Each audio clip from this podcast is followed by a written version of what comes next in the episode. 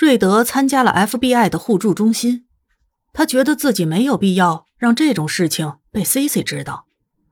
也许有一天他会对他说的，但是不是现在。就像他曾经说过的，这种事情总会过去。有一天，也许他能和他说的一样轻松的谈这些事情，但是他现在还不行。他选择什么都不说。关于这一点，陆小西虽然察觉到了，但是他却没去问他。瑞德不想说，他好像还没从 PTSD 中走出来，但是总有一天他会走出来的。比起这个，他认识了新加入的小伙伴，他的名字叫做艾米丽。陆小西觉得自己挺喜欢他的。艾米丽、J J 还有加西亚，他们出去逛街的时候，有时候会叫上自己。对此，瑞德表示了好多次抗议：“你们不能带 C C 去酒吧里面，他还不到喝酒的年龄呢。”陆小西觉得。他们就是爱看他炸毛。虽然陆小西绝对不会去喝酒，他最多就是喝点苏打水，然后乐得看着三个美女调戏帅哥。比如说，现在那个假装自己是 FBI 却拿不出 FBI 证的家伙，他在一边乐得心里的小人都打滚了。在三位美女终于一个接一个掏出自己的 FBI 证件，让那家伙灰溜溜的怂着溜掉之后。他终于哈哈大笑起来，四个姑娘笑成一团。哈，你们这样也太淘气了。陆小西笑得直不起腰来，看他的样子还真像个 FBI 什么的。哼，艾米丽笑着说道。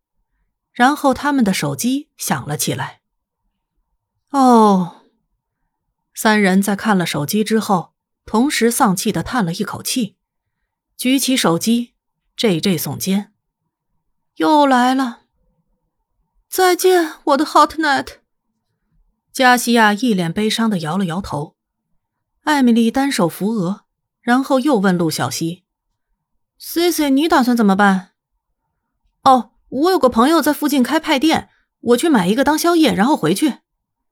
陆小西点了点头：“嗯，你们忙你们的吧。”他善解人意的拍了拍他们的肩膀，然后笑看他们三个走出了酒吧门口。他转身往馅饼店走去。当他推开门的时候，恰好看见奥利弗正在摧残他手里的菊花。呃，正常意义上的，那就是一种花，不是别的什么玩意儿。你好，奥利弗站起来，把手上的花藏在身后。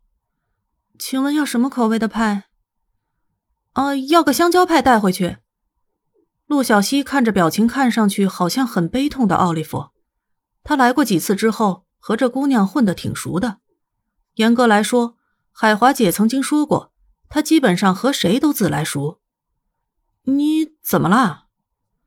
奥利弗两眼水汪汪的看向陆小西，C C，然后一个箭步冲上来。一把抱住陆小西，咦！陆小西扶额，伸手揉揉他的脑袋。好了，奥利弗，这丫头不会是失恋了吧？陆小西两眼望天。奥利弗嘤嘤嘤的抱着陆小西。我看到他们隔着保鲜膜接吻，我的心都碎了。为什么自己身边的人都擅长 Q A Q 呢？陆小西一边拍奥利弗的背，一边给他顺毛。所以说你失恋了，内德有女朋友了。他还以为大金毛稍微有点自闭症呢，没想到几天没见，女朋友都哄上手了。哦，Q A Q！奥利弗惨叫一声，嘤嘤嘤的更加厉害了。于是陆小西只能继续由着他抱着自己嘤嘤嘤，要不然我给你介绍一个。他觉得摩根可以。No，奥利弗抬起头来，义正言辞的看着陆小西的脸。那一秒，陆小西表示他被吓了一跳，然后那丫头又继续把脸窝在自己肩膀上嘤嘤嘤了。嗯，好吧。他觉得自己还是继续给奥利弗顺毛好了。等等，奥利弗刚刚说他们隔着保鲜膜接吻，为什么有种不好的预感？陆小西打了个寒颤，恰好看见内德从厨房里面钻出来，手里捧着他的派。奥利弗立刻从陆小西的肩头抬起来。内德看了看奥利弗，又看了看陆小西。抱歉，打扰了。他好半天才挤出这样一句话：“我有男朋友，谢谢。”陆小西一秒就 get 到了他的意思，毫不犹豫的这样说道。奥利弗默默的往旁边平移了一步。“呃，抱歉。”内德放下手里的派，双脚扭出了一个内八字。陆小西扶额：“好吧，要个黄桃派，我带回去当宵夜的。”他看了看一边的奥利弗，后者跳起来：“我帮你去打包。”然后迅速的跑到后面去了。陆小西坐到椅子上，抱着胳膊看着内德。你是不是复活了什么人？我是指没在一分钟内碰他第二次。内德默默的捂住了脸，陆小西头疼的扶额，他觉得有种深深的无力感。所以有人代替那姑娘死了。他突然觉得自己是不是该立刻从这个店里出去，然后找瑞德好好治愈一下。内德的表情看上去好像快哭了。我知道这是不对的，但是，他抿着嘴唇，露出一种大金毛被人骂了之后才会有的可怜小表情。陆小西伸手示意他闭嘴。所以你们接下来打算怎么办？你都不能碰他第二次，接个吻都要隔着保鲜膜。内德，你这是何苦？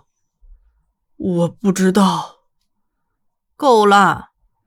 陆小西觉得自己今天来这里。真是个大失误，他要回去把瑞德按在沙发上亲十下，来弥补他震裂的三观。然后他悲伤的发现，瑞德应该出外勤去了，于是他只能用力拍了一下额头。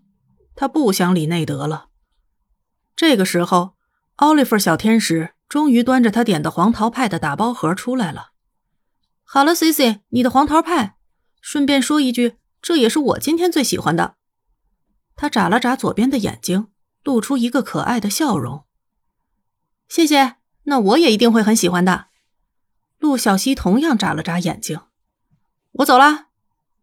他走过内德身边的时候，又补了一句：“你自求多福吧。”他这句话用的是中文，所以内德在听不懂的基础上歪了一下脑袋。陆小西决定和奥利弗保持联系。然后一段时间不去馅饼店。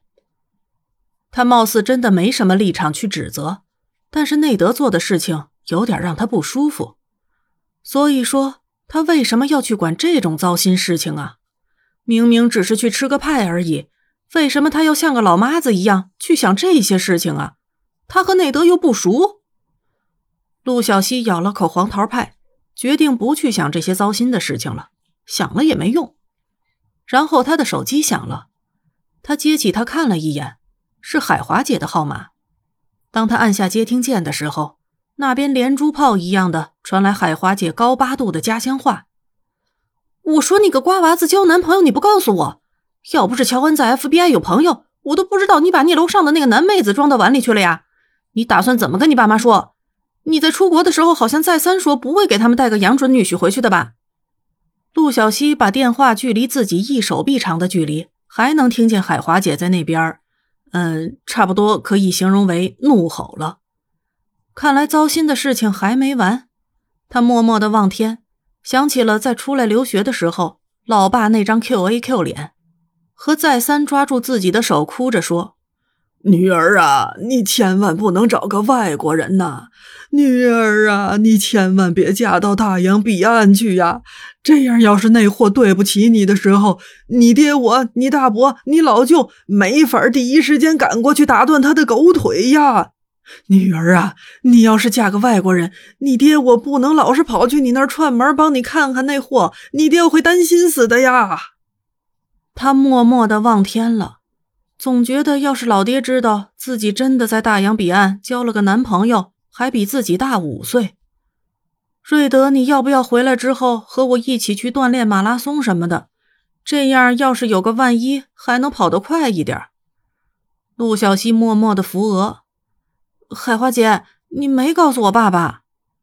他差不多每个星期有给他老爸老妈发电子邮件和照片，但是选择性的，嗯，忽略了很多事情，比如说他被绑架了、被袭击了之类的。他不想让他们担心。也不会让海华姐说出去，这一点他真的很感谢海华姐的。当然，被保守的众多秘密中，确实还有一个，那就是他和瑞德的事情。当然没有，但是你还是好好想想，你爸知道了会咋样吧？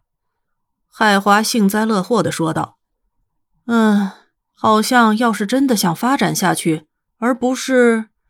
嗯，用海华姐的说法就是。”玩玩而已，爸妈这关貌似必须过哎。妈妈那里倒还是很好说话的，她一直都是很支持自己的决定的，也不是说爸爸就不支持他的决定了。就是当初他要出去留学的时候，他哭得稀里哗啦的，简直就像是坏掉的水龙头，还拉着他的手拼命的表示：“女儿啊，爹我巴拉巴拉巴拉巴拉。”真女汉子陆小西。突然觉得压力有点大，要是爹知道了，然后告诉了大伯，大伯又告诉老舅，不到一个小时，家里的所有雄性生物都会知道他在外面交了个外国人男朋友。他好像已经想象到家里面的雄性生物们集体订票过来围观瑞德，顺便上演全武行的可怕画面了。海华姐，能再帮我瞒一段时间吗？他压力山大的问道：“要瞒多久？”江海华充满同情的问道：“我要给瑞德买保险，Q A Q，超额的，双份的。”